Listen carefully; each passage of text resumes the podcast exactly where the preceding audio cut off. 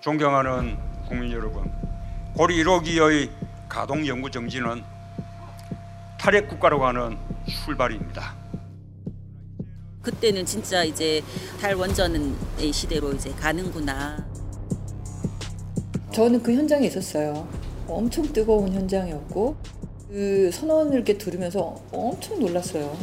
시민사회단체 활동가의 선언문 같았어요. 문재인 정부에서 탈원전이 있었다고 말할 수 있습니까? 없습니다.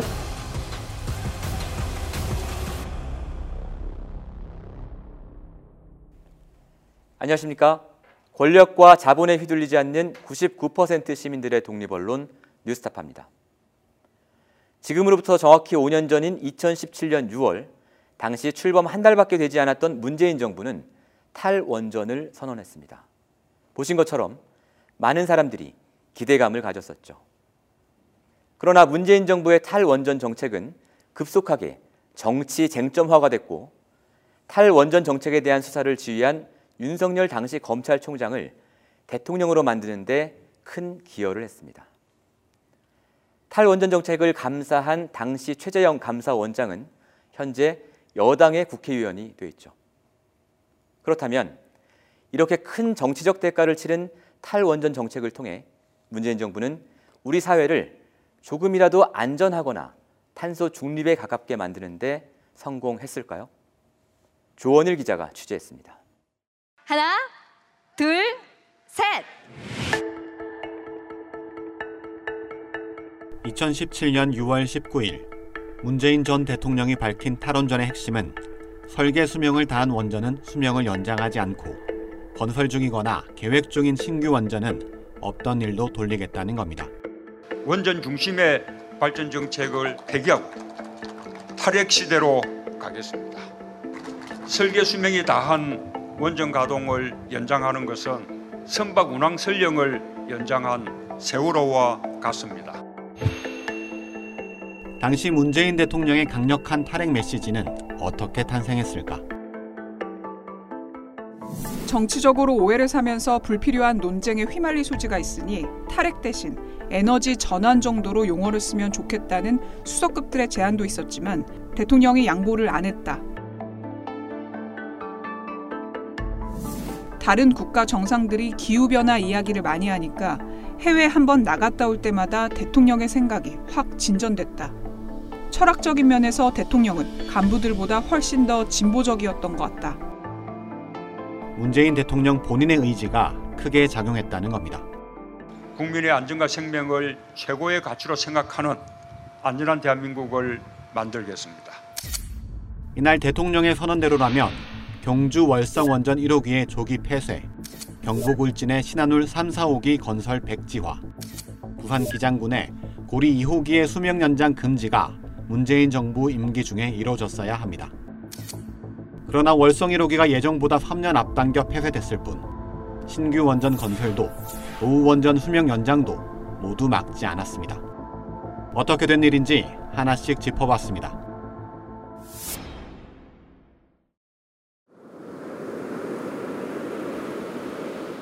문재인 정부 임기 동안 가장 큰 논란이 됐던 월성 1호기. 1982년 가동을 시작한 월성 1호기는 2012년 설계 수명 30년이 만료되면서 가동이 중단됐지만 2015년 박근혜 정부에서 10년 더 수명이 연장됩니다. 그러나 2017년 2월 법원에서 놀라운 사실이 드러납니다. 박근혜 정부 시절 월성 1호기 수명 연장 과정에서 중요 서류 미제출, 부실 심의 등 심각한 절차적 문제가 있었으며 안전성을 평가할 때 최신 기술 기준을 적용해야 한다는 법까지 위반한 사실이 드러났습니다. 서울행정법원은 월성 1호기의 수명 연장을 취소합니다. 문재인 정부 출범 이전부터 월성 1호기 수명 연장에 심각한 문제가 확인된 겁니다. 그런데 항소심이 진행 중이던 2018년 6월 문재인 정부 인사들이 주축이 된 한수원 이사회가 소송과 무관하게 월성 1호기 조기 폐쇄를 결정합니다. 뉴스타파가 취재한 또 다른 청와대 관계자는 사법부 결정을 마냥 기다릴 수만은 없었다고 말합니다. 재판 결과만을 기다리는 것은 국민의 안전을 방치하는 행위가 될 수도 있었다. 이때부터 월성 1호기 문제는 엉뚱한 방향으로 흘러갑니다.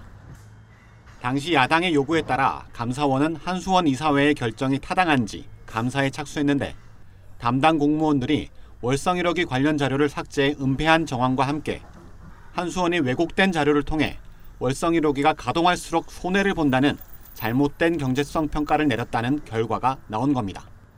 검찰이 오늘 월성 원전 1호기 경제성 평가 의혹과 관련해 산업통상자원부와 한국수력원자력 본사 등을 압수수색했습니다. 월성 1호기는 조기 폐쇄됐지만 감사원 감사와 검찰 수사까지 진행되면서 문재인 정부가 불법으로 탈원전을 밀어붙인다는 비판을 피할 수 없게 됐습니다. 오히려 법원 판결로 분명하게 드러난 월성 1호기의 안전성 문제는 물밑으로 가라앉았습니다. 안전성 문제만으로도 수명 연장한 것 자체도 잘못됐다라는 게 뭐 객관적으로 완벽한 상황인데 그거는 한마디도 안 하고 그런 말도 안 되는 프레임에 갇혀가지고 욕은 욕대로 먹으면서 결국 이 지금 정권이 바뀐 상황까지 꼬리를 물고 올 수 있었다는 거는 전적으로 무능 결국 한수원을 통해 시작된 월성 1호기 조기 폐쇄는 불법 행위로 낙인찍혔을 뿐만 아니라 월성 1호기 수명 연장이 국민의 안전을 위협할 수도 있다는 법원 판결의 의미마저 퇴색시켰습니다. 청와대와 대립각을 세우던 윤석열 당시 검찰총장과 야당에게도 법을 어기면서까지 대통령의 관심 사업을 밀어붙인다는 공격의 빌미를 주게 됐습니다. 이후 문재인 정부의 탈원전 정책은 추진 동력을 잃고 표류합니다.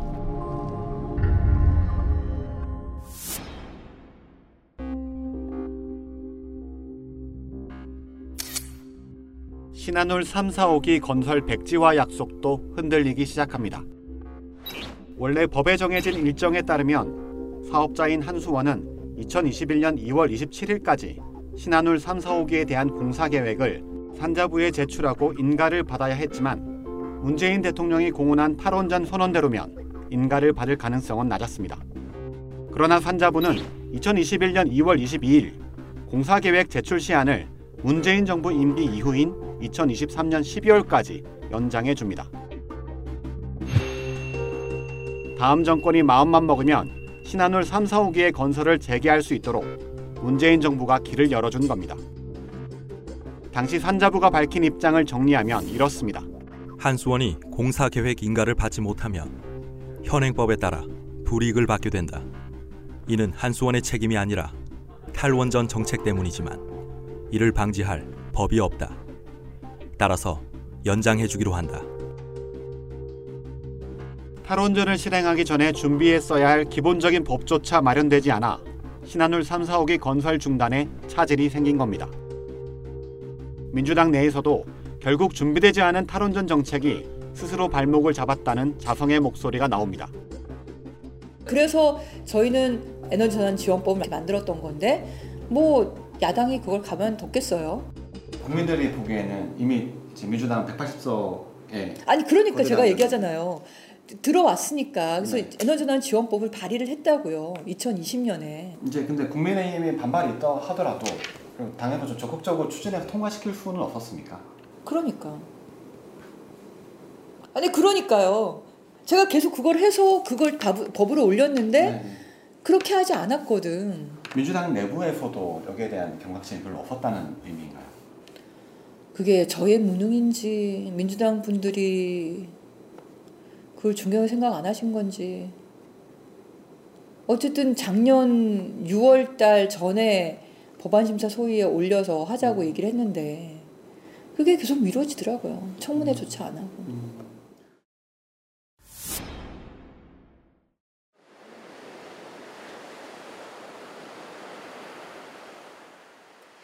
노후 원전의 수명 연장을 금지하겠다는 문재인 대통령의 약속도 흐지부지 됐습니다. 원전의 수명을 연장하려면 사업자인 한수원은 원자력안전위원회에 수명 만료 2년 전까지 안전성 평가 보고서를 제출해야 합니다. 그후 운영 변경 허가를 통해 수명 연장 또는 폐쇄가 결정됩니다. 원전을 폐쇄하든 수명을 연장하든 안전성 평가 보고서는 기한 내에 반드시 원안위에 제출돼야 합니다. 그러나 한수원은 고리 2호기의 법정 기한인 2021년 4월까지 보고서를 제출하지 않았습니다. 뉴스타파가 확인한 결과 한수원은 월성 1호기 경제성 논란 이후 감사원의 기준에 맞춰 주기적 안전성 평가 보고서를 작성할 시간이 부족하다는 이유로 기한을 연장해 달라고 원안위에 요청했습니다. 그런데 원안위는 안전성 평가는 경제성과 무관하므로 제출 기한을 지켜야 한다고 답변하면서도 정작 보고서 제출 시한을 넘겨도 한수원 측은 불과 과태료 300만 원만 내면 수명 연장에 문제가 없다는 답변을 보냅니다. 노후 원전의 안전성 평가 규정을 위반했지만 사실상 면죄부를 준 셈입니다. 한수원은 제출 기한을 1년이나 넘겨 대선이 끝난 후인 올해 4월에서야 안전성 평가 보고서를 제출했으면서도 과태료조차 물지 않았고 윤석열 정부의 방침에 따라 고리 2호기 수명 연장에 속도를 내고 있습니다. 우리나라 정부가 그렇게 너그러운 정부였던가요? 일반 국민들은 하다못해 세금 제 날짜에 못 내면 과태료를 물죠. 그 심지어는 뭐, 뭐 법원에 뭐 잡, 경찰서에 잡혀가고 그런 일도 있을 겁니다. 그런데 원자력 안전해야 될 원자력에 대해 제 날짜에 못했는데 그걸 가지고 시간을 연장시켜주고 하는 것 자체가 있을 수 없는 일입니다. 결국 문재인 정부는 신규 원전 건설 중단과 노후 원전의 수명 연장 금지를 약속했지만 신한울 3, 4호기의 건설과 고리 2호기의 수명 연장을 막지 않았습니다. 오히려 윤석열 정부가 원전을 확대할 수 있는 발판을 문재인 정부가 제공한 겁니다. 그나마 폐쇄 시점을 일부 앞당긴 월성 1호기도 탈원전을 위한 득보다 실이 많았다는 평가가 나옵니다. 탈원전 선언은 말 그대로 선언에 그친 겁니다.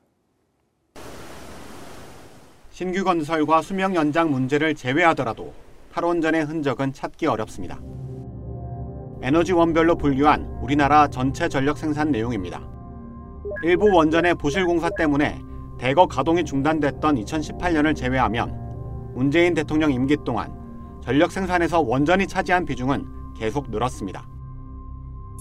원자력 분야에 대한 정부 지출 규모 역시 문재인 정부에서 꾸준히 늘어난 것으로 확인됩니다.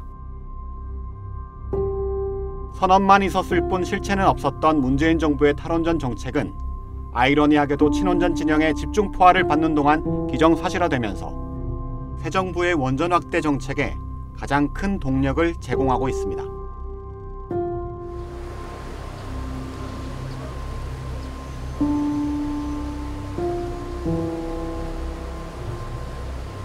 선언을 한 뒤에 크게 뭐 좀 변화를 체감하신 게 있을까요? 글쎄요, 저는 전혀 체감한 게 없습니다. 사실상 그 시기에 방관하지 않았느냐. 구호는 반대이지만 사실상 한 방향으로 가고 있는 뉴스타파 조원일입니다. 윤석열 대통령은 문재인 정부의 탈원전 정책을 폐기하고 원전을 확대하겠다고 공언해 왔습니다. 탈원전 정책에 대한 수사를 정치적 자산으로 삼아 지금의 자리에 오르게 된 윤석열 대통령으로서는 당연한 얘기겠죠. 탄소 중립 목표를 달성하기 위해 탄소 배출이 없는 원전을 더 적극적으로 활용하겠다는 것도 얼핏 일리가 있는 얘기처럼 들립니다. 그러나 저희가 취재를 해보니 비록 전환기라는 점을 감안하더라도 원전 확대가 탄소 중립의 해법이 되기는 어려워 보입니다. 신동윤 PD가 보도합니다.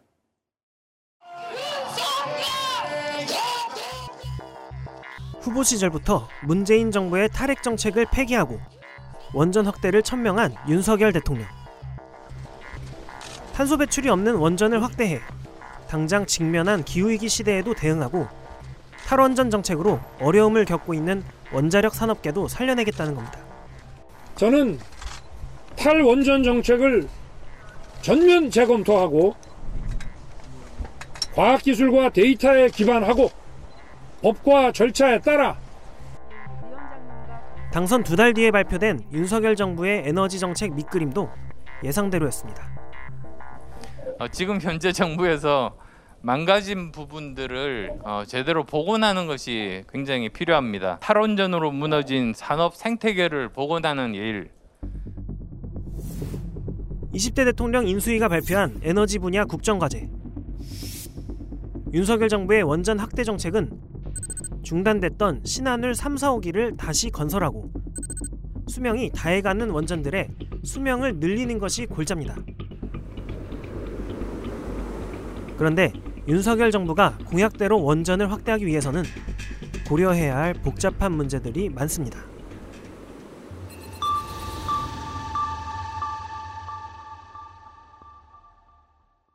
EU 텍소노미라고 하는 새로운 제도가 논의되고 있는데 여기에 대해서 원전 문제를 어떻게 대응하실 생각이냐고요. 아니 EU 뭐 뭐란 거 저는 막 들어본 적이 없으니까 좀 가르쳐 주시고요. 그러면 제가 설명해서 말씀. EU가 정한 텍소노미는 환경적으로 지속 가능한 녹색 경제 활동을 지정하는 일종의 분류 체계입니다. 유럽연합은 지난 2월 이 텍소노미에 원전을 포함시켰습니다. Um, but the reasons we are including gas and nuclear in the way we are doing it with all of the criteria attached is because we firmly believe that this recognizes the need for these energy sources in transition. 윤석열 정부도 세계 흐름에 맞춰 K 텍소노미에 원전을 포함시키겠다고 밝혔지만 정작 매우 까다로운 전제 조건에 대해서는 언급하지 않았습니다. 그 조건이란 2050년까지 고준위 방사성 폐기물, 즉 사용 후 해결료 처분 시설 부지를 확보하고 운영 계획을 마련해야 하는 겁니다.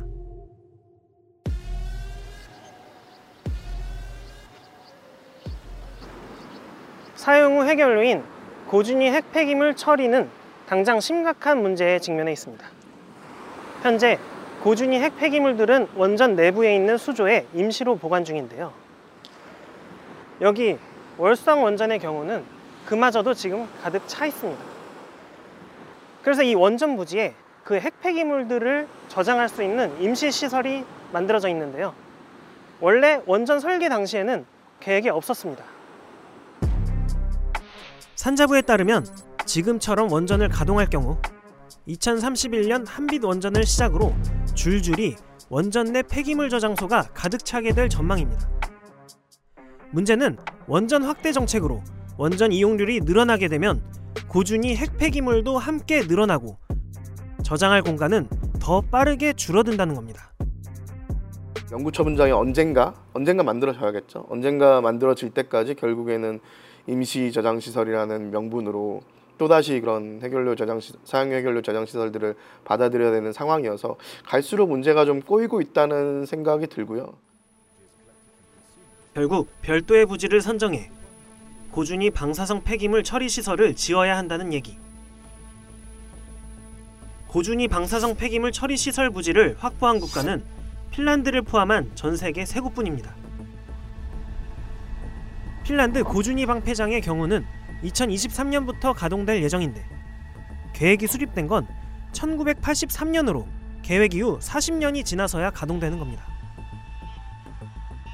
지난해 12월 나온 산업통상자원부의 로드맵을 보면 우리나라의 경우도 부지 선정 이후 건설까지 무려 37년이 걸리는 것으로 되어 있습니다.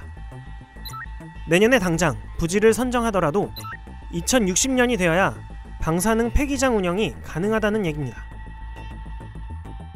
그것도 지역 주민의 어떤 반발과 저항도 없이 부지가 선정되고 이후 모든 과정이 순조롭게 진행됐을 경우 이야기입니다. 그러나 과거 중저준이 방패장을 건설했을 때의 경험을 미루어 보면 그럴 가능성은 높지 않습니다. 윤석열 정부는 순조로운 방패장 건설을 위해 국무총리 산하에 기구를 설치하겠다고 밝혔지만 실효성이 있을지는 의문입니다. 정부가 그 안전성 확보를 위해서 어떤 연구를 하고 있고 어떤 기술 개발을 하고 있고 그런 것들을 국민들한테 이제 보이고 우리 정부 내에서 이제 반드시 이걸 이 문제를 해결해 내겠다 그런 어떤 노력이 선행되지 않고서는 이 사업은 어려울 수밖에 없다. 중저준위 방패장을 하는데도 20년 가까이 걸렸는데 이걸 과연 바로 정부의 그 로드맵대로 쉽게 갈 수 있겠느냐.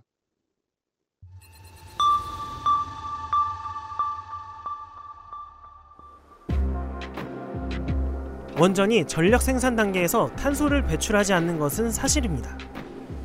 그러나 아이러니하게도 원전을 확대할 경우 탄소 중립이라는 목표는 더 멀어질 가능성이 높습니다.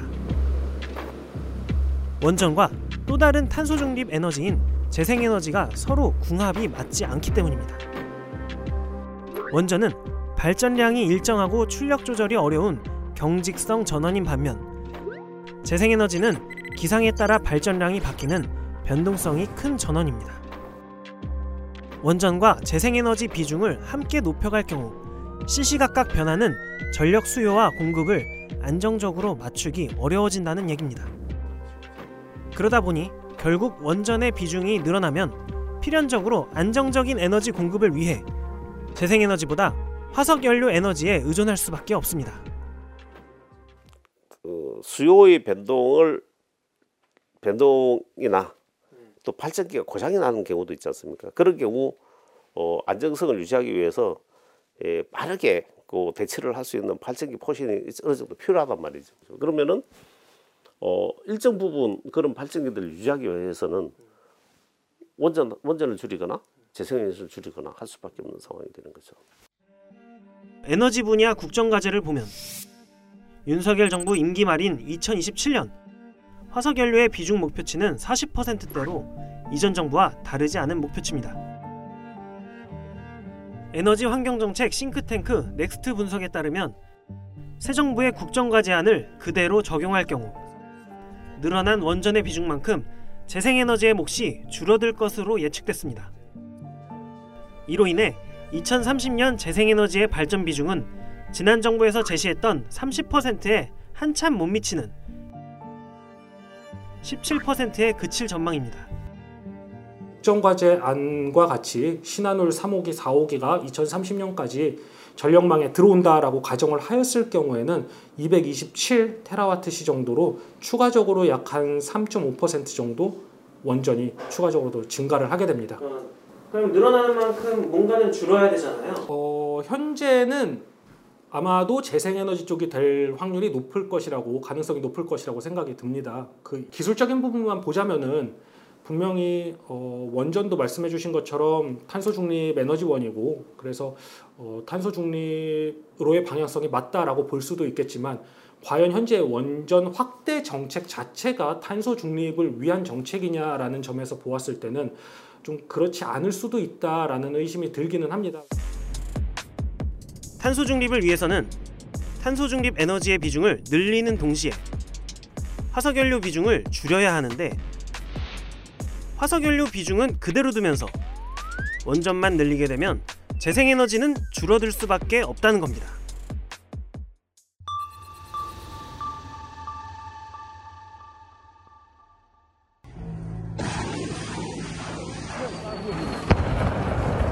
러시아 우크라이나 전쟁발 원자재 폭등으로 전 세계에 비상이 걸리면서 에너지 안보 문제가 대두됐습니다. 에너지원의 90%를 해외에 의존하는 국내의 경우 당장 연료비 폭등으로 한전이 사상 최대 적자를 기록했습니다. 에너지 안보를 강화하는 방법은 원전과 재생에너지가 대표적으로 꼽힙니다. 그러나 국내에서 순수하게 생산되는 재생에너지에 비해 원전은 원료를 해외에서 수입해야 한다는 한계를 지닙니다. 특히 원자력이라고 해도 거기에 이제 연료로 쓰이는 게 우라늄 아니겠습니까? 우라늄도 다 100%다 수입을 하는 거거든요. 그래서 만약 수입하는 것 때문에 우리가 에너지 안보가 위협하다 한다 그러면 원자력도 그렇게 에너지 안보를 증진시키는 그런 관점에서는 보기 어려운 거고요.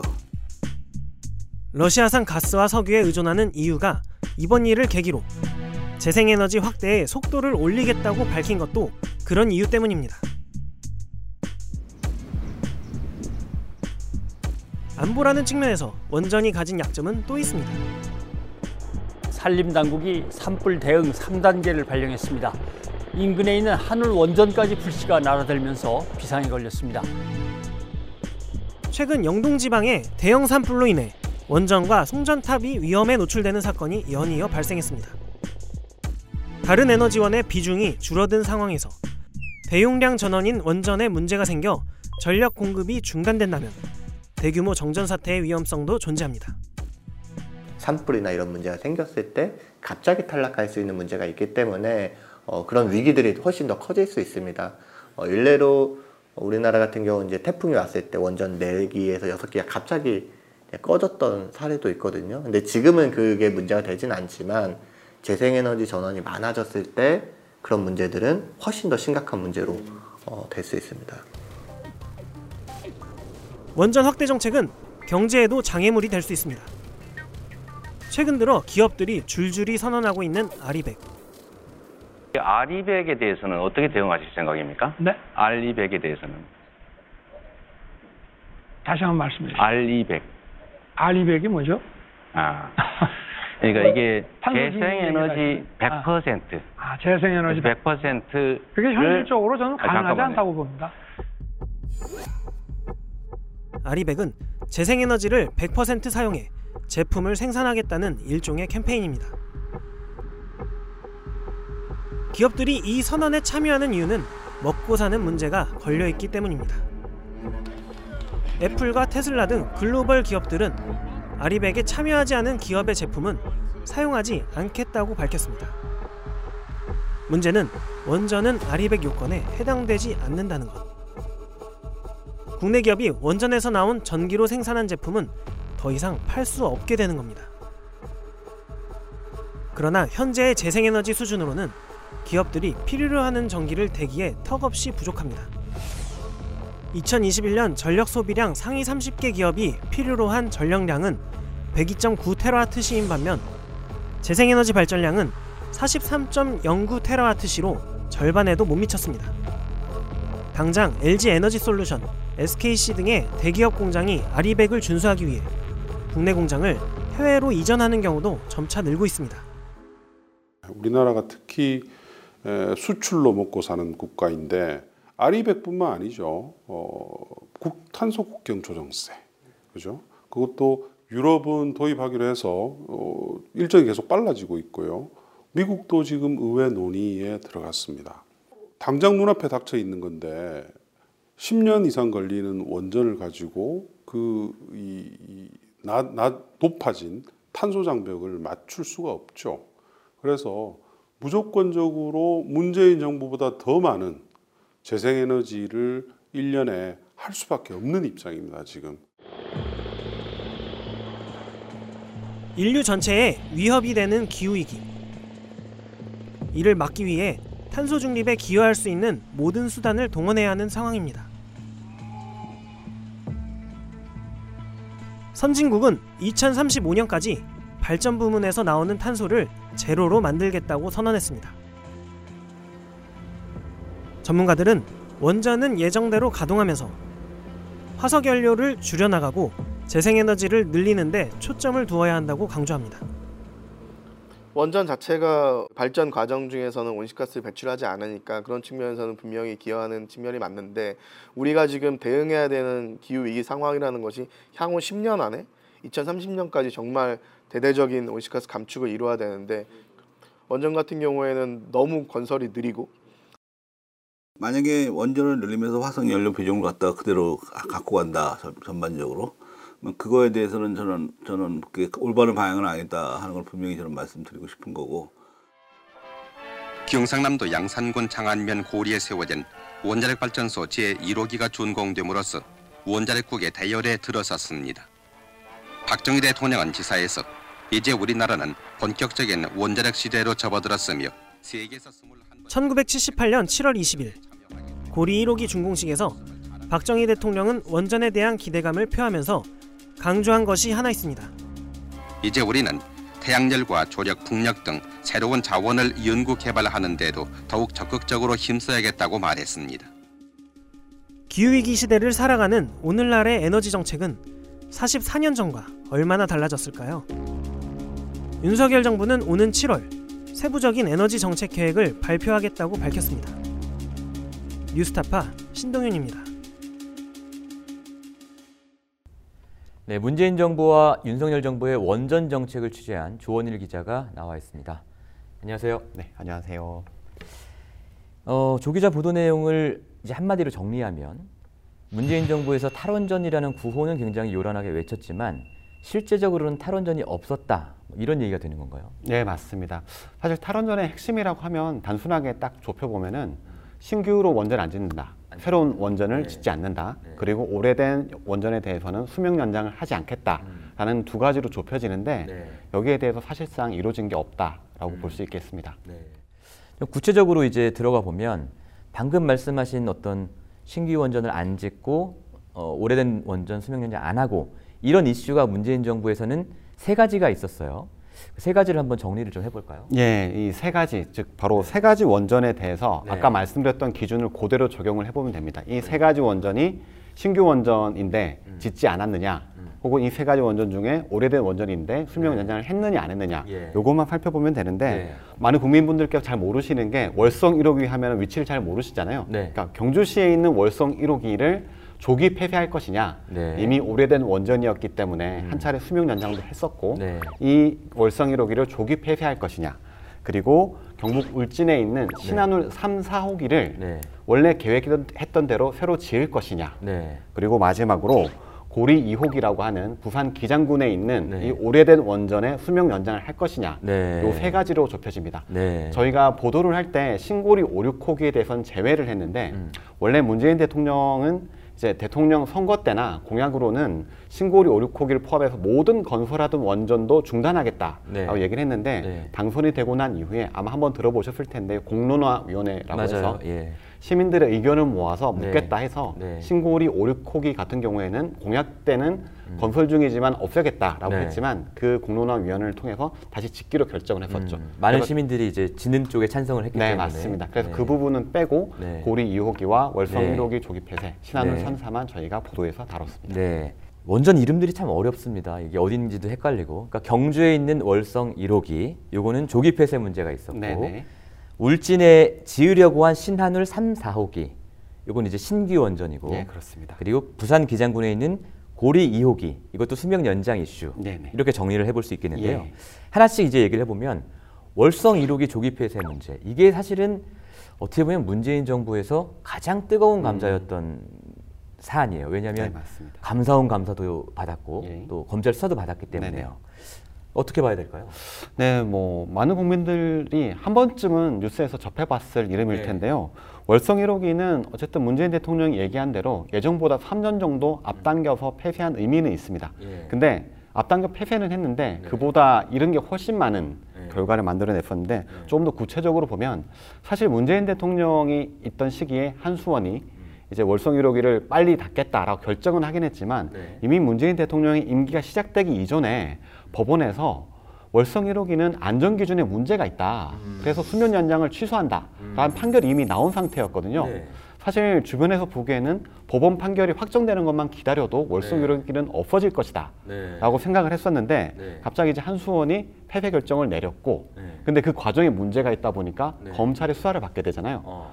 결국은 검찰 수사를 받게 되니까 안전성 문제하고는 무관하게 네. 경제성이나 여러 가지 이유를 들어가지고 이건 불법이다. 아하. 그 딱지가 붙어버린 거죠. 결국 월성 1호기를 조기 폐쇄한 건 맞지만 그 폐쇄 과정이 불법이다. 이런 게 더 씌워지기 시작하면서 어, 월성 1호기 폐쇄는 잘못됐구나. 그렇죠. 결과적으로 탈원전도 잘못됐구나. 네. 이런 깊은 인상을 남기게 된 거라고 볼 수 있습니다. 그러니까 좀 이해가 안 가는 게 어, 조금만 기다리면 법원 판결이 이미 1심까지 나와 있는 상태였기 때문에 기다리면 요거는 자동으로 폐쇄가 될 거란 말이에요. 근데 그 폐쇄를 고작 3년 앞당기기 위해서 그런 무리수를 뒀고 그 무리수의 과정이 불법으로 이제 결론이 나면서 결론이 난 건 아니지만 어쨌든 수사를 받으면서 이 문재인 정부의 탈원전 정책 전체가 어그러지기도 했거니와 그 수사를 주도했던 윤석열 검찰총장은 대선 후보로 떠오르고 예. 그리고 그 월성 1호기 감사를 했던 최재형 감사원장도 역시 대선 후보가 되어버렸단 말이에요. 굉장히 이제 3년을 앞당기는 정도의 실익과 맞바꾼 것이 너무 많다는 생각이 좀 들긴 합니다. 예. 저희가 취재 과정에서 복수의 문재인 정부 청와대 관계자들을 접촉을 했었는데 그때 한 관계자는 사법부의 결정을 무작정 기다릴 수가 없었다. 네. 국민의 안전이 달린 문제인데 네. 정치적인 판단을 통해서 진행했어야 되는 게 아니냐라는 게 당시에 이제 분위기였다. 분위기였다고 하는데 근데 이제 지금 와서 돌이켜 봐도 아까 말씀하셨던 것처럼 그렇다면 좀 더 치밀하고 네. 절차적으로 문제가 없게끔 준비를 했었어야 되는데 네. 결과적으로 그렇지 않은 게 드러나다 보니까 네. 그런 어떠한 의도가 혹은 목적이 있었다가 하더라도 네. 제대로 이루어졌다고 보기는 어려울 것 같습니다. 그러니까요. 예, 두 번째 이슈가 신한울 3, 4호기 건설 중단 이슈였어요. 근데 이때는 이미 월성 1호기에 대한 검찰 수사가 있었기 때문에 탈원전 정책 자체가 좀 동력을 잃으면서 결국은 신한울 3, 4호기 건설 중단도 못한 거 아니냐 이렇게 볼 수도 있는 거 아니겠습니까? 예, 검찰 수사 여파가 분명히 있긴 했겠지만은 기본적으로 민주당과 정부가 탈원전에 필요한 제도적 정비를 전혀 하지 않았다라는 게 네. 바로 여기 신한울 3, 4호기 사례에서 드러나게 됩니다. 예. 어, 좀 더 자세히 보게 네. 되면은 당시에 신한울 3, 4호기는 어떤 절차를 밟고 있었냐면은 어, 산자부에다가 정부죠. 산자부에다가 신한울 3, 4호기를 어떻게 짓겠다라고 하는 공사 계획을 제출하도록 돼 있었어요. 네. 근데 당시에 탈원전 이미 분위기가 정부는 네. 기조를 잡아놨잖아요.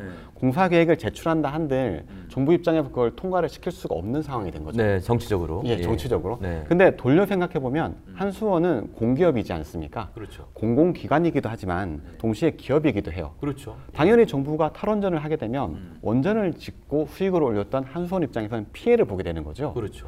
근데 우리는 정부가 예전에 합의한 대로 정부와 합의한 대로 원- 원전을 짓겠다고 일정을 밟고 있는데 이전 정부와 합의한 그렇죠. 대로. 합의한 대로 밟고 있는데 갑자기 정부가 정책을 바꿔가지고 원전을 안 짓겠다고 얘기를 해버리면 우리가 피해를 보는 게 아니냐. 네. 그리고 실제로 법에는 어떻게 돼 있냐면 공사 계획에 따라서 한수원이 계속 절차를 진행을 하지 않으면 네. 한수원에게 불이익이 돌아가는 거예요. 어떤 불이익이요? 예를 들어서 한수원은 뭐 원자력 발전소도 있지만 향후에 이것만 할 게 아니잖아요. 한수원도 뭐 재생에너지 사업도 하고 있고 다양한 사업을 하고 있는데 여기에 대한 발전 사업 허가가 안 나도록 돼 있는 겁니다. 아, 그게 통상적으로 민간 건설사들이 정부 공사를 입찰을 받아가지고 할 때 일정을 못 지키면 불이익을 주잖아요. 그 그렇죠. 불이익 중에 하나가. 네네. 앞으로 너네 몇 년 동안 광급 공사에 입찰하지 마. 네네. 이런 식으로 불이익을 주는데 맞습니다.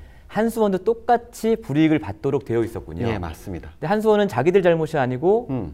정부 정책의 변화 때문에 그렇게 된 건데 한수원 입장에서는 억울하잖아요. 그렇죠. 억울한 상황이 된 거죠. 그렇다면 당연히 정부는 뭘 했어야 되냐면은 현행법이 어쨌든 한수원이 결과적으로 약속을 안 지키처럼 돼가지고 불이익을 음, 받게 돼 있으면 그렇죠. 현행법을 바꿔야 되지 않겠습니까? 그렇겠죠. 예. 정부 정책에 따라서 정부 정책이라는 게 정부 입장에서 이게 공익을 위한 것이다 음, 라는 취지로 탈원전을 추진을 했는데 근데 거기에 대한 법안을 네. 마련을 하지 않았던 겁니다. 그래요? 한수원이 네. 불이익을 받게 되게 뻔한데 정책이 바뀌면 여기에 대해서 정부가 미리 절차를 만들어두지 않은 거죠. 그렇죠. 출구를 만들어 줘야 빠져나갈 텐데. 그러니까요. 아 그래서 이것도 결국은 네네. 건설 중단을 못 시켰다. 그렇죠. 예. 그래서 산자부가 예. 한수원이 가만히 있으면 불이익을 받게 되는데 이게 정부 때문이잖아요. 네. 그러면 불이익을 받게 할 수가 없으니까 공사 계획을 중단하는 게 아니고 공사 계획을 제출할 수 있는 기간을 연장해 주겠다. 아 그렇게 된 거군요. 네. 근데 그 연장 기간이 2023년 12월이었어요. 아 그러면 이제 다음 정부에서 그렇죠. 다시 이 사업을 할 수 있는 여지를 남겨둔 거예요. 맞습니다. 문재인 정부에서는 기껏 탈원전을 하겠다고 했는데 정작 문재인 정부 임기가 끝나고 나서 다음 정부가 공사를 다시 시작할 수도 있게 음. 그 길을 열어준 게 신한울 3, 4호기가 돼버린 겁니다. 예. 신한울 3, 4호기가 이제 문재인 정부의 탈원전 정책 중에 두 번째 이슈였고 맞습니다. 마지막 세 번째 이슈가 보리 2호기 수명 연장 문제인데요. 이거 부산에 있는 건데 이거 제가 조원일 기자 리포트를 보니까 좀 어이가 없더라고요. 예, 사실 탈핵 진영에서도 이 부분을 가장 억울해하고 어이가 없어하는 부분인데 당시 상황이 어떻게 돼 있었냐면은 원래 원전을 처음 만들 때 이 원전은 몇 년을 가동할 거다라는 계획이 있지 않겠습니까? 네네네. 그렇죠. 고리든 월성이든 보통 30년을 옛날 네, 원전은 네. 30년을 돌리면 가동을 중지한다가 네. 목표였는데 돌리다 보니까 왠지 좀 수리를 하고 음. 업그레이드를 하면 좀 더 돌릴 수 있겠다. 아, 더쓸 수 있을 것 네, 같다. 이게 보통 네. 사업자들의 마인드인 거잖아요. 아, 그렇죠. 근데 이제 원전이란 게 워낙 사고가 터지면 위험하니까 그렇죠. 그냥 무턱대고 이게 위험한지 안 위험한지도 모- 모른 채로 30년짜리를 몇 년 더 해 할 수는 없겠죠. 음. 그렇겠죠. 그래서 원안위가 원자력 안전위원회가 원자력 안전위원회. 네, 이게 적절한지 안 한지 네. 이게 수명이 다 됐지만 더 가동을 해도 안전에 음. 문제가 없는지를 이제 관리하고 감독하는 역할을 맡게 됩니다. 네, 네, 네. 그러면 이제 요게 절차에 맞춰 가지고 네. 원전을 운영하는 한수원이 원안위에다가 언제 언제까지 네. 이 원전은 네. 안전 평가를 해봤는데 문제가 없었어. 마치 자동차를 좀 더 타려면 네, 네, 네. 정기 점검사를 정기 검사를 받아야 하는 것처럼 그렇죠. 그 예. 검사 보고서를 제출하도록 돼 있습니다. 네. 일단 그 검사 보고서를 제출을 하고 보고서에 문제가 있는지를 본 다음에 음. 다시 이 그럼 이 원전을 계속 운영을 할 건지 네. 폐로를 할 건지 네. 이런 과정을 거치게 되거든요. 아. 여기서 핵심은 어쨌든 원전을 중단을 하든지 연장을 네. 하든지 그 네. 전에 네. 안전성 평가 보고서는 반드시 제출이 돼야 된다는 거예요. 너무 당연한 얘기 같은데. 그러니까요. 네. 근데 한수원이 음. 안전성 평가 보고서를 기일에 맞춰서 제출을 하지 않았어요. 오. 이유를 댔는데 네. 그때 이제 저희가 확인해 본 바에 따르면 원안이 어떤 이유를 댔냐면 네. 예전에 감사원에서 우리가 네. 한번 감사를 심하게 받지 않았느냐 월성 1호기 때 네. 그때 감사원이 이렇게 이렇게 기준을 새로 만들려고 했는데 아. 우리가 그 기준에 맞출 시간이 없다 아. 기한을 못 맞춘다라고 네, 네, 네. 그래서 연장을 해달라라고 원안이 네. 얘기했는데 네. 원안이의 답변이 되게 이상하게 돌아옵니다. 네. 뭐라고 원안위에서 얘기를 했냐면 음. 아니 감사원이 니네, 니네한테 지적한 거는 경제성 문제잖아. 네. 우리가 보는 거는 경제성은 아니야. 문제인데. 그렇죠. 안전의 문제야. 네, 네, 그러니까 니네들 시간이 맞춰가지고 네. 시간에 맞춰서 예정된 대로 안전성 보고서를 내. 네, 기한 연장 못 해주겠다. 못한 해주겠다. 예. 근데 말이야 만약에 니네가 음. 이 기한을 넘기잖아. 네. 그러면 니네는 그냥 과태료 300만 원만 내면 된다. 아하. 라고 한 거예요. 어, 원래는 그러면 기한을 넘기면 어, 이 노후 원전 고리 2호기의 수명을 연장을 안 해줘야 되는 결정을 해야 되는 게 맞잖아요. 이게 이제 네. 여기 부분- 부분부터 이제 논란의 여지가 있는 거예요. 아. 이제 탈핵 진영에서는 딱 정해진 게 없군요. 맞습니다. 네. 아니 탈핵 진영에서는 접수 시간이 지나면 네. 회사에 어, 입사 시험을 칠 때도 그렇죠. 접수 시간이 지나면 그 사람 탈락인 거지. 보- 그게 상식적이죠. 그렇죠. 예, 근데 예. 규정을 넘겼는데 네. 고작 과태료 300만 원만 문다는 것도 말이 안 되고 어. 그 이후에 이걸 또 계속 진행할 수 있게 하는 그게 말이 되느냐라는 네. 게 이제 탈핵 진영의 설명이었고 네. 이제 거기에서 이제 분노하는 지점이 생겼던 거죠. 네. 원자력 안전위원회는 원자력 안전위원회는 네. 실제로 법 규정상 과태료 처분만 있고 아. 다른 건 안 해도 된다기 때문에 그렇게 빠져나가는 거예요. 예. 앞에서 말씀하신 두 번째 이슈랑 굉장히 비슷하네요. 맞습니다. 절차적 미비를 미비. 이용해서 예, 예. 빠져나간 셈이 되는 거죠. 그러니까 문재인 정부와 민주당이 정치적인 의지는 있었으나 그것을 뒷받침할 만한 제도적인 완비를 해놓지 않고 밀어붙여서 결국은 이렇게 되어버린 거군요. 네, 공교롭게도 공통점이 항상 그 지점에서 나타나고 있습니다. 예. 근데 이제 고리 의혹이 방금 원안위의 그 이상한 네네. 우리 세 번째 이슈. 네, 이상한 네. 결정이 여기서 끝이 나는 게 아닌데 그러면 과태료는 어쨌든 물리겠다라고 얘기를 네, 했었잖아요. 네. 근데 저희가 지난달까지 확인해 본 결과 과태료까지 아직도 물지를 않았던 거예요. 300만 원을? 네, 300만 원조차도. 그러니까 탈핵 진영에서는 굉장히 어이가 없는 거죠. 야, 우리 국민들은 세금 15만 원 밀려도 네. 좀 이따가 뭐 국세청에 날라오고 뭐 네. 출석하라 이러고 이러는데 네. 국가기관이 네. 그것도 원전을 다루는 안전기관이 네. 심각한 법률을 어겼는데 네. 여기 아무 제재를 하고 있- 안 하는 게 말이 되느냐. 네. 게 굉장히 많은 비판을 받고 있지만 원안인 아직까지 입장이 없습니다. 근데 그 사이에 정부가 바뀌고 그렇습니다. 이제 탈원전이 아니라 원전 확대를 하겠다는 윤석열 정부가 등장을 해버렸으니까 이 문제들이 결국 흐지부지 되면서 그냥 수명 연장도 하고 네네. 새 원전도 짓고 뭐 이렇게 갈 가능성이 높겠네요. 아니나 다를까 올해 4월 그러니까 대통령 선거 이후에죠. 올해 4월에 한수원에서 미루고 미뤘던 안정성 평가 보고서를 원안이 제출을 합니다. 아 정권 바뀌고 난 뒤에 네네. 원안이 제출을 한 네. 상태가 됐고 원안인 여기에 대해서도 검토하고 있다는 얘기만 하고 가타부타 말이 없어요. 그러니까 새 정부의 지침을 받겠다는 얘기입니다. 아마 그렇게 결국은. 읽히는 게 예. 네. 알겠습니다. 결국 문재인 대통령이 탈원전 선언했지만 구체적으로 짚어보니 사실 말만 있었지 탈원전에 해당하는 정책을 한 건 그 노후 원전 하나 3년 앞당겨 폐쇄한 거 이거 하나밖에 없는 거네요. 예, 월성 1호기를 앞당겨 예. 폐쇄한 것뿐이죠. 하지만 그조차도 법원에서 안전에 문제가 있다라고 그렇게 강조를 한 판결문을 내놨는데 사실 월성 1호기의 사람들의 기억 속에 남는 건 경제성 위반이다. 그렇죠. 이거밖에 남지 않았잖아요. 네. 탈원전이라고 하는 가장 큰 목적인 국민의 안전이라는 음. 가장 중요한 가치를 사실상 오히려 잃어버린 거죠. 완전 실패한 정책이 되어버렸다 결과적으로 예. 그렇게 평가할 수밖에 없는데 근데 문재인 정부가 탈원전 정책을 잘했냐 못했냐와는 별개로 최근에 이런 기사가 나왔습니다 조선일보에 문재인 정부의 탈원전 정책 때문에 한전의 적자가 역대급으로 늘어났다 이런 기사가 났는데 이건 한번 팩트 체크를 해봐야 되지 않을까요? 예, 일단은 결론부터 말씀드리면 네. 사실이 아닙니다. 전혀? 예, 전혀 글쎄요. 일부를 굉장히 과장을 시켜서 음. 사실인 것처럼 이제 부풀렸다라고 네. 보는 게 맞겠죠. 네. 사실 조선일보뿐만이 아니라 이른바 보수 언론 내지는 네. 친원전 진영에 이제 속해 있는 언론사들의 상당히 그런 기사들이 되게 많이 나왔는데 네.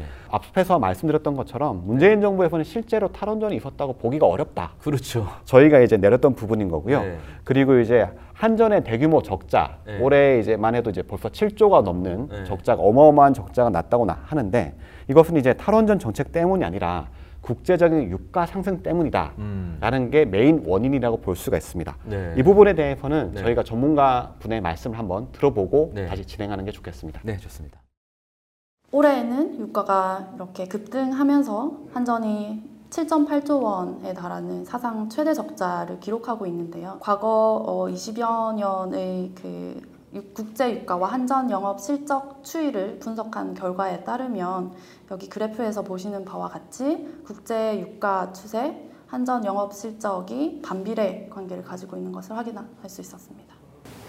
실제로 저기 한전이 영업 흑자가 났을 때는 국제 유가가 거의 뭐 50불에서 왔다 갔다 했었네요. 네, 그렇죠. 네, 결국 저 전문가의 얘기는 탈원전과 관계없이 전기 생- 생산에 필요한 연료 가격이 올랐기 때문에 한전이 적자를 봤다. 뭐 이 얘기네요. 네, 맞습니다. 우리나라는 전력 생산의 60% 이상을 네. 사실상 화석 연료, 석탄이나 LNG 가스에 의존을 하고 있습니다.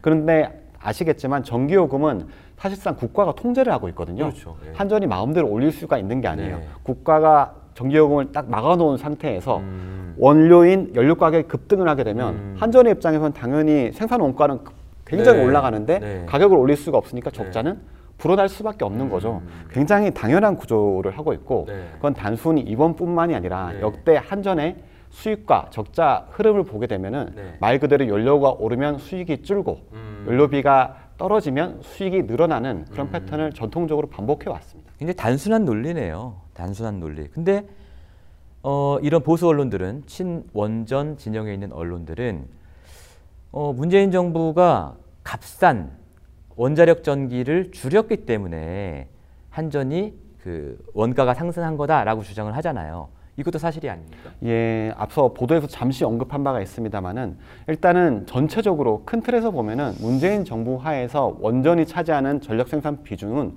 결코 줄지 않았습니다. 안 줄었어요. 예, 해마다 심지어 탈원전을 얘기했는데도 네. 해마다 조금씩 상승하는 아, 흐름을 보이고 있었고 네. 일시적으로 2018년 기준으로 좀 줄어드는 경향이 보이는데 그때 줄어든 건 탈원전 때문이 아니고 원전의 부실 공사 같은 게 드러난 거예요. 아. 그러니까 당연히 부실 공사가 드러나면 같은 모델에 대해서는 정기 점검을 해야 될 거 아닙니까? 그렇죠. 점검할 때 가동을 중단한 겁니다. 이건 탈원전 때문이 아니고 네. 당연히 설비에 문제가 생겼으면 네. 멈춰야 됐기 때문에 멈춘 건데 이게 마치 탈원전 때문에 원전이 문제가 생겼다라는 아. 네. 취지로 몰아가고 있는 거죠. 야, 그러면 완전히 새빨간 거짓말이네요. 그런 보도는. 굉장히 어찌 보면 악의적인 보도들에 좀 연이어지고 있는 게 아닌가 그런 생각도 듭니다. 정리를 해보면 어, 30% 정도 우리나라 전기 생산의 30% 정도를 차지하고 있는 원전은 큰 변화 없었고 문재인 정부 임기 내에 나머지 60% 정도를 차지하는 뭐 석탄, LNG 가격이 올랐기 때문에 한전이 적자를 봤다. 뭐 이렇게 되는 거군요. 예, 맞습니다. 결국은 화석 연료 중심의 전력 생산 구조가 계속해서 존속이 되는 이상 네. 이런 한전의 적자 패턴, 국제적으로 뭐 전쟁이 터졌다든가 무슨 큰 이슈가 있을 때마다 이런 패턴을 반복하는 건 피할 수가 없다고 봅니다. 자, 그러면 어, 윤석열 정부의 원전 정책에 대해서 저희가 한번 얘기를 나눠보죠. 뭐 윤석열 대통령은 뭐 후보 때부터 대놓고 이제 친원전 공약을 내세웠습니다. 사실 대통령 후보가 되고 나서 첫 번째 행보도 이 원자력 업계 사람들을 만난 거였잖아요. 윤석열 정부의 원전 정책은 어떻게 평가하고 계신가요? 뭐 단순하게 표현을 하면 어, 문재인 정부에서 중단을 하지 못했던 신한울 3, 4호기 건설을 빨리 하고 네. 그리고 본인의 임기 내에서 결정을 해야 될 노후 원전의 수명 연장을 최대한 많이 하겠다라고 좁혀볼 수 있습니다. 그러니까 문재인 정부가 하려고 했던 거랑 정확히 정반대라고 네, 보면 그렇습니다. 되겠군요. 예. 윤석열 정부의 주장 정책대로 이제 원전을 확- 확대했을 경우에 뭐 장점도 있고 단점도 있을 텐데 장단점을 좀 설명을 좀 해주시죠. 예, 논란의 여지가 있긴 하겠지만은 일단 전기 생산만 놓고 보면은 네. 원전이 가장 싸고 합리적인 음. 발전원은 맞습니다. 일단 싸다. 네, 네. 경제적이라는 거죠. 그리고 또 하나는 온실가스가 안 나온다는 겁니다. 어, 그럼 싸고 온실가스가 안 나오면 최고의 에너지원 아닌가요? 뭐 그렇게 볼 수도 있겠지만 네, 네. 모두가 알고 있지만 원자로의 가장 큰 문제는 사용 후 해결료, 고존이 방사성 핵 폐기물 문제거든요. 이게 보통 이제 학자들이 이야기하기로 10만 년 동안 인체에 유해한 방사능이 계속 흘러나온다. 그래서 굉장히 무섭고 위험한 부분이라고 여겨지지 않겠습니까? 그런데 문제는 전 세계에 우리나라 말고도 원자력 발전소를 유지하는 공간, 국가들이 굉장히 많은데 그 어느 국가에서도 이 사용 후 해결료, 핵 폐기물을 완벽하게 처리할 줄 아는 국가는 단 한 곳도 없는 거예요. 예.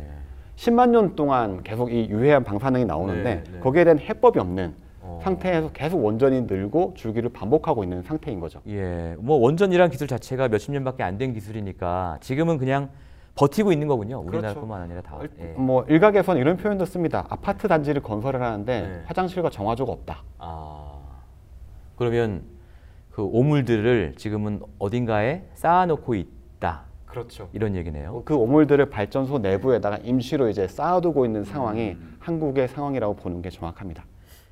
그렇다면 윤석열 정부에서 원전을 늘리려면 이 문제를 해결해야 되는 거 아니겠어요? 원전이 늘어나면 당연히 폐기물도 많이 나올 테니까. 이제 윤석열 정부는 이 부분에 대해서 언급을 하긴 했어요. 국정과제라든가 인수위에서 방사능 폐기물 처리장 문제를 절차대로 진행하겠다라는 얘기를 했는데 굉장히 원론적인 답변이었는데 이게 쉬운 문제가 아닌 것이 보수, 진보, 과거 어느 정부를 막론하고 과거 수십 년 동안 방사능 폐기장 문제를 굉장히 심각한 갈등만 생겼지 실질적으로 진전된 게 거의 없거든요. 그리고 이 저희 신동현 PD 리포트에 보면 그런 얘기가 나왔어요. 재생에너지와 원전이 이제 양립하기가 어렵다. 이런 얘기가 나왔는데 그건 왜 그렇습니까? 예, 이 부분은 이제 기술적인 부분에 문제가 생길 수도 있다 이런 얘기인데요.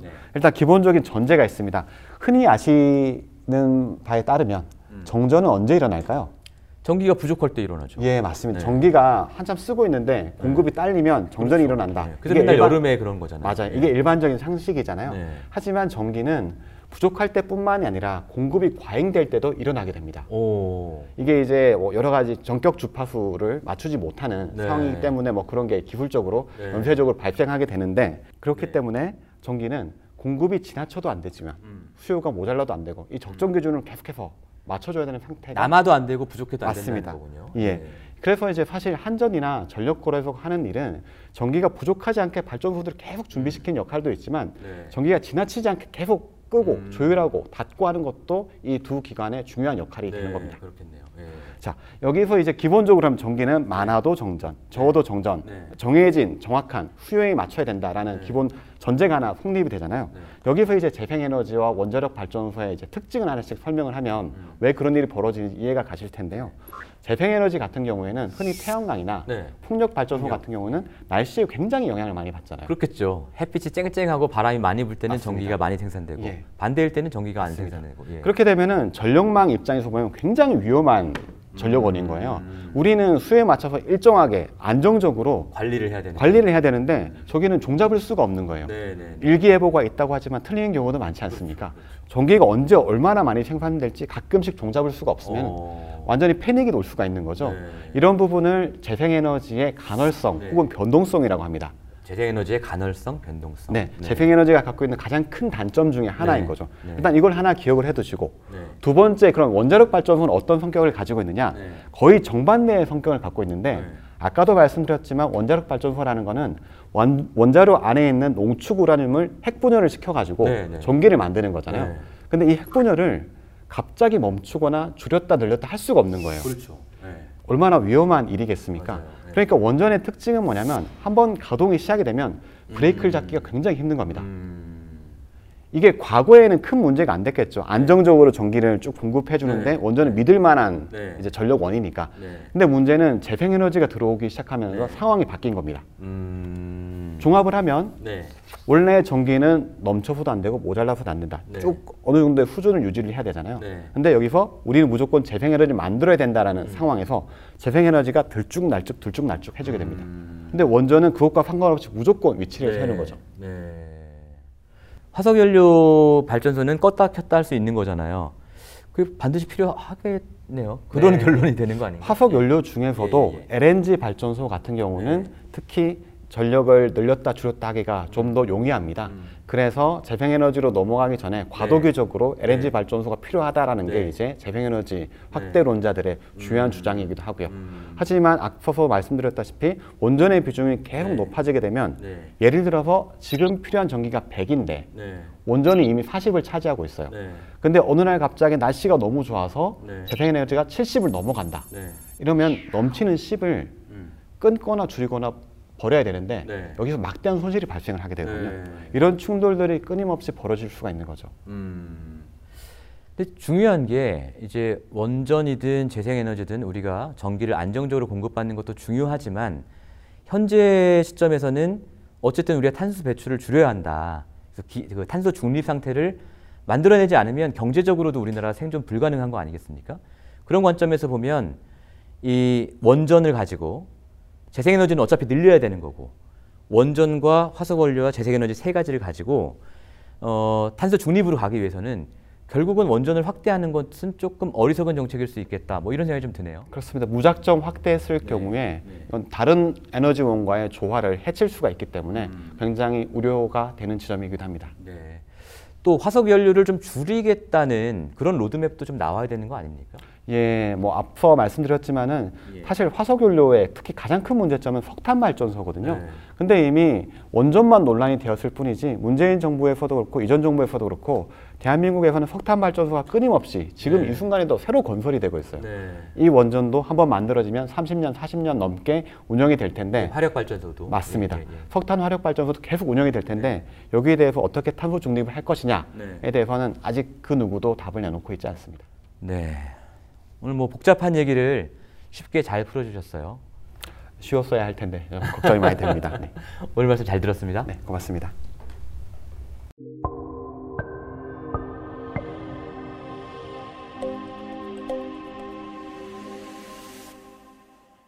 뉴스타파는 정치 권력과 자본 권력의 오작동을 감시하고 사회적 약자를 대변하는 동시에 우리 공동체가 직면한 여러 가지 문제에 대한 해법을 시민 여러분과 함께 고민하고자 합니다. 원전을 비롯한 에너지 정책은 우리의 자녀 세대와 손주 세대 그리고 그 이후 세대까지의 운명을 결정짓는 매우 중대한 문제입니다. 오늘 저희가 문재인 정부의 탈원전 정책을 검토하고 윤석열 정부의 원전 확대 정책을 비판한 것도 그런 이유 때문입니다. 윤석열 정부가 진심으로 기후위기 문제를 심각하게 생각하고 있다면 전임 정부의 정책은 무조건 비판하고 현 정부 정책에는 무조건 박수를 쳐주는 자기 편 언론이 아니라 정책 자체의 문제점에 대해 진지하게 지적하는 뉴스타파의 얘기를 귀담아 듣기 바랍니다. 주간 뉴스타파는 다음 주 목요일에 다시 찾아뵙겠습니다.